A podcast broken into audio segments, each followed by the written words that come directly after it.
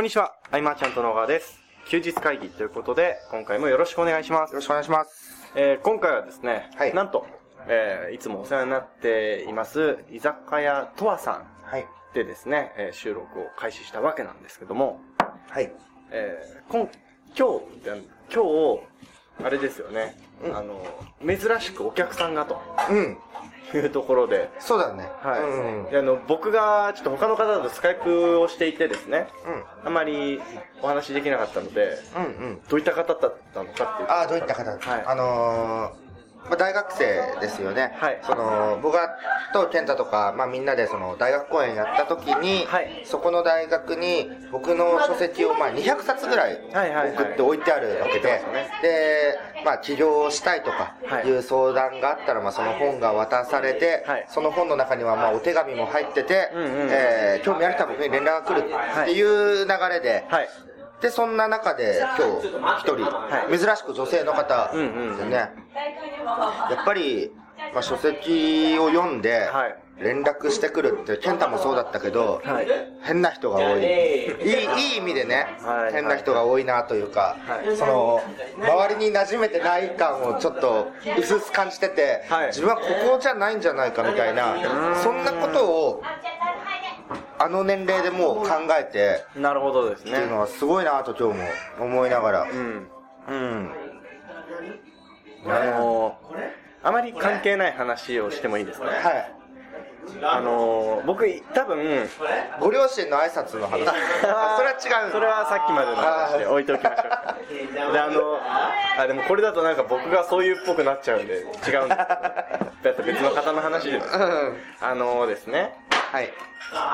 僕も実は、菅さんにあまり言ってない部分で、たまに連絡が来ることなんですよ。どどういうことどういうこどういうことかというと、うん自分、どうしても、菅さんに近づきたいんですけど、とうん。どうしたらいいですかね？っていう連絡がたまに来るんですよ。たまに。へえ、はで、これは僕の感覚ですけど、い。うん。そう連絡来る人は僕センスいいなって思うんですよね。なんか、はその何がツボかを抑えに来ると言ったらあれですけど、それに僕も菅さんと一緒にいさせてもらって長いので、うこういうのが好きで、こういうのが好きじゃないぐらいはわかるじゃないですか。とか、あとは菅さんこういう反応してる時は刺さってない時だなとか刺さってない時。わわかるじゃないですか。あー、うん、みたいなね。あー まあねまあねみたいなとかねあるじゃないですか。うん。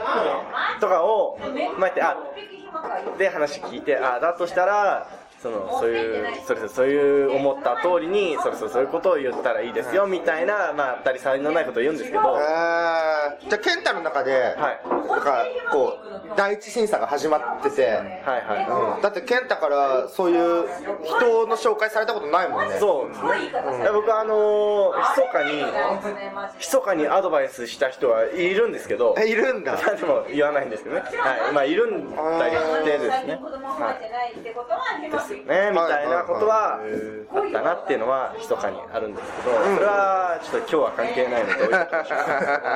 あ、そうだよ。質問があるって言ってたわ。で、前回に引き続き前回えー質問を一ついただいてます。はいまず、えっと、読ませていただきますね。はい。えー、H と申します。名前入ってるんですかそういうことは。はいああ、そう。えーいつも休日会議の配信ありがとうございます。毎週日曜日に楽しく聞かせていただいております。えー先日の放送で気になった内容がありましたのでメールをさせていただきました。うんえー僕は今、自分の商品を販売しているのですが、はい。顧客フォローをどこまでしていいのか悩んでいます。うん。サポートをしすぎて自分の時間がなくなったら本末転倒ですし、うん。かといって完全自動化も難しいので、うんそのバランスがつかめずにいたところ、うん。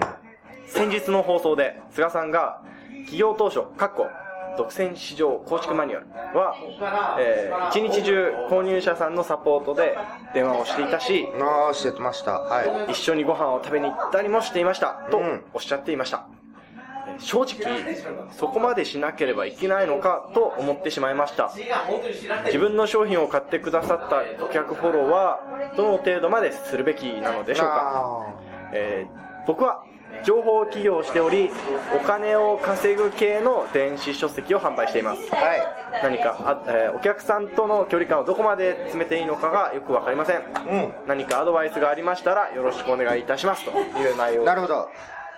あのねしなければならないことはないですよまず、うんあの一つしたいかどうかっていう部分もあって、はい。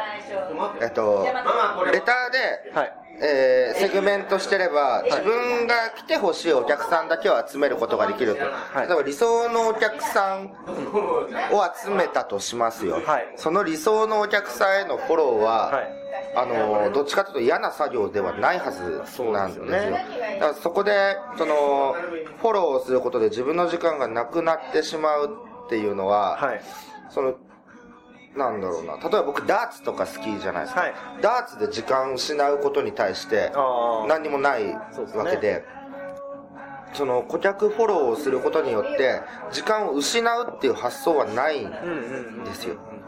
だそう思えるかどうかの顧客集めをしているか、うん。それとも1円でも多くその電子書籍を売って利益を得たいっていう感覚であれば、はい。多少その大きい表現をして、うん。えーっとなんだろうな。そこまで求めてないお客さんも買ってしまったりとかいうケースのサポートって意外と大変かなと、うん。うん、ただ今回この H さんが、えー、と今回何回目の商品販売かわからないけど、はい。最初のうちはうん。サポートは率先して受けた方が力になります。うんうんうん。ねそうですね。えー、と自分の教材で補填できなかった部分っていうかはい。いろんな質問が来ることで、まあ、バージョンアップであったり、ね。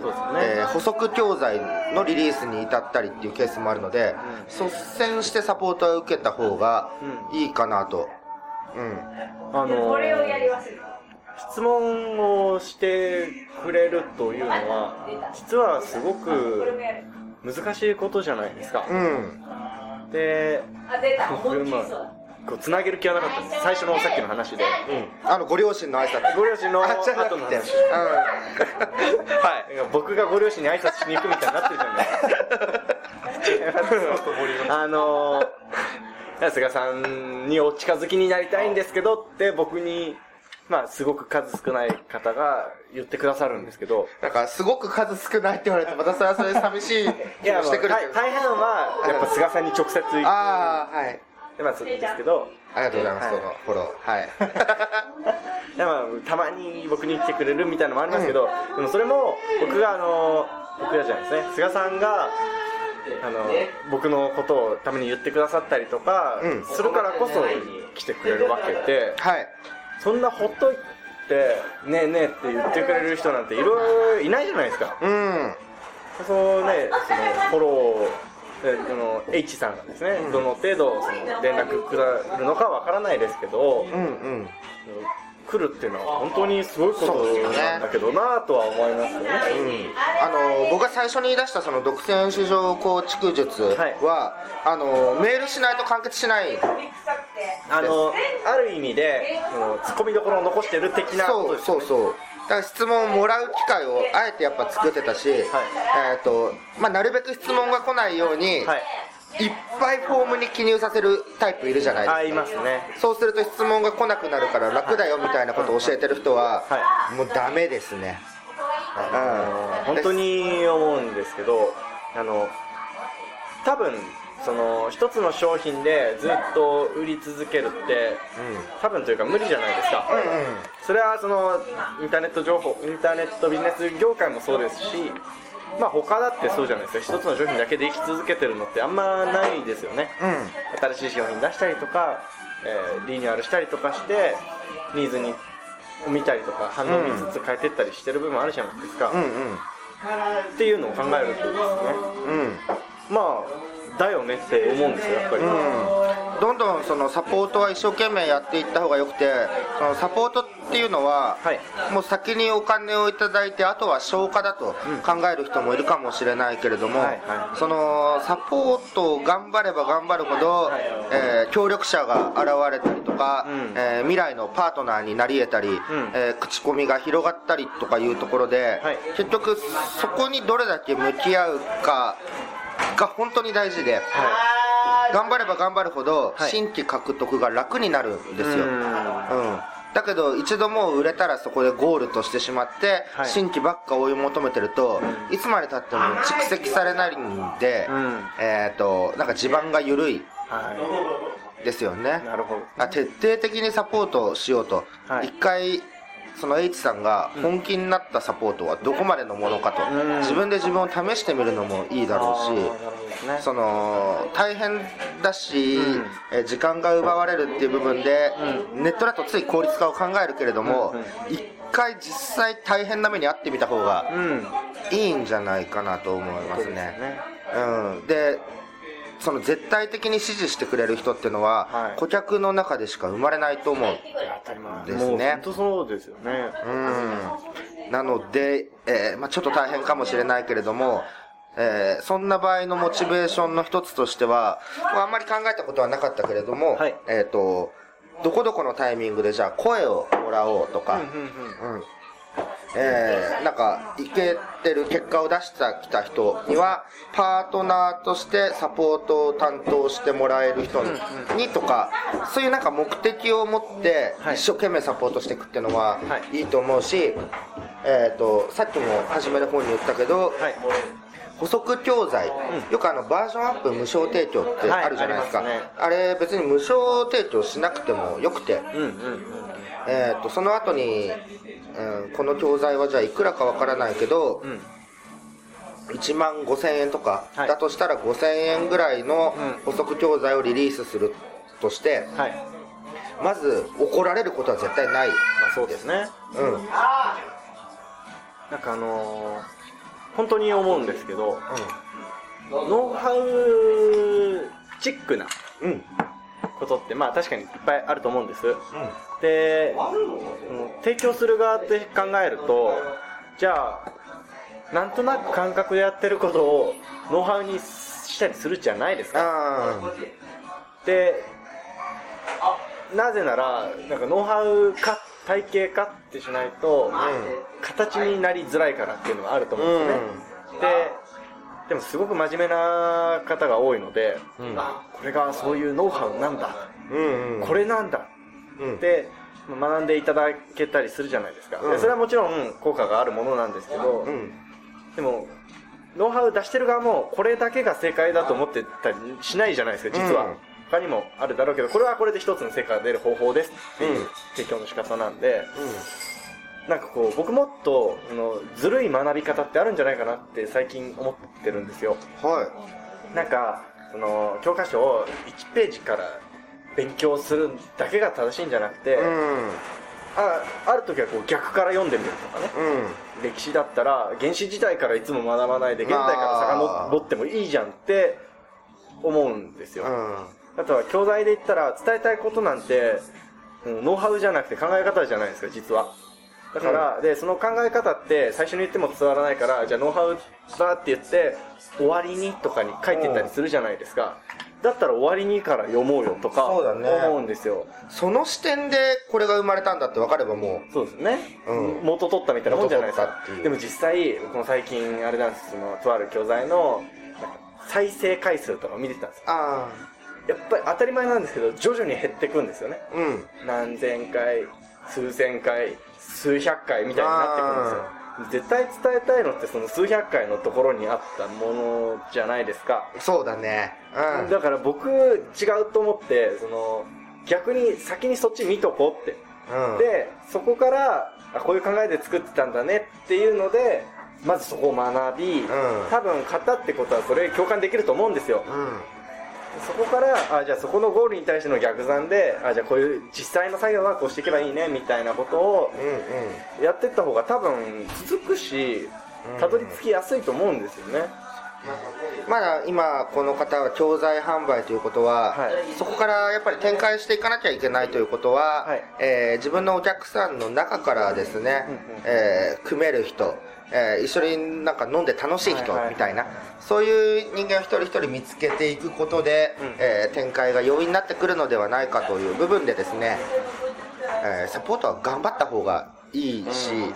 あのもう知識だけ得てサポートはできるっていうのは大きな誤解で、うん。経験ですよこれは本当に、僕は場数で自信をつけたし、ん。それ以外では自信がつかないんで、うん。そういうところで自信を今のうちつけておいて、はい。えーコンサルティングサービスを始めるとかね、うん。あちなみにサービスを始めるとき、はい。えっ、となんかメールサポートプランとか、はいはいコンサルティングプランとかだけで値段を並べるのはダメで、うんうん。えっ、とそこにも特色を持たせなきゃいけないですよ。どういうことえー例えばメールコンサルティングやってますっていう会社はいっぱいあるんですよ。そんな個人は。何が違うのかって言われた時に、はい。例えばメールで一つ質問をされた時にうちは音声で1聞かれたことに対して10答えますよみたいな,、なんかそういう面白さを作ることで差別化ができるのであ今後の展開で一つそのサポートをサービス化したい場合は、う何か特色を持たせた方がいいです、うん。でコンサルティングってなってても何がどこまでできるのか、ーうん。で、えー、と答えられないことは何なのかっていうのもね、うん。あの何でも分かる人と思って何でも聞いてくるじゃない、はいはいはい。僕なんて分かるところなんて一部なんでその一部で今商売が続いてるってことは分からない部分を分からないと。うん。認めてるところで。す、うん、そういうふうにしてこうサービス化につなげていく布石として、はい。えー一生懸命頑張る時期をいついつまでは頑張ろうとかね、期間で決めてもいいし、ん。うん。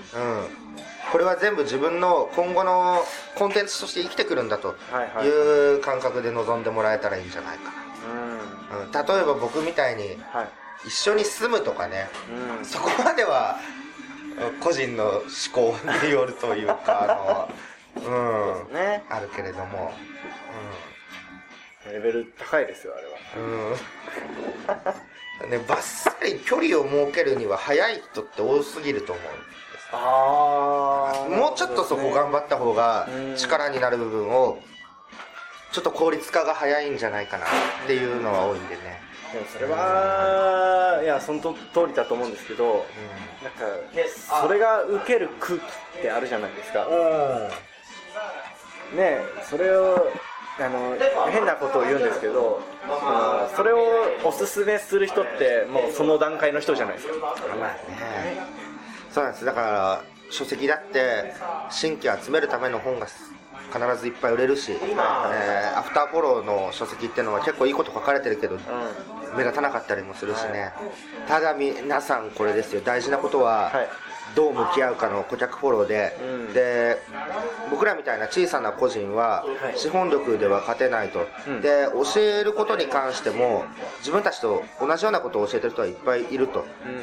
どこで差をつけるかってその向き合う姿勢は圧倒的な差別化につながるので、はまずその小さな個人は向き合うことで、えー真摯に対応してはい。でそこからのパートナーとかと関係性を育んで展開していくってのが一番うまくいくんじゃないかなと、うん。うん、感じますねあの今回いただいた質問が、まあそのまあ、繰り返しなんですけど、えーいただいた質問がその自分が、えービジネス系でこう教えることをしていて、えーどういうふうに顧客フォローしていったらいいのかというところだったんですけど、まあ、まとめますと、まあ、自分がどう向き合いたいのかっていうのが一番大事なところで、まあ長くビジネスをしていきたいのであればお客さん自分のことを支持してくれる、ね、初期のお客さんですから、だ大事にしていった方がいいんじゃないかっていうのが一つちょっとサポートは、はい。あのー朝起きた時にメールが3通とかあるとするじゃないですか、はいはいはい。ちょっと憂鬱な気持ちになるか、はい。おなんだなんだって思えるのかは本当自分次第で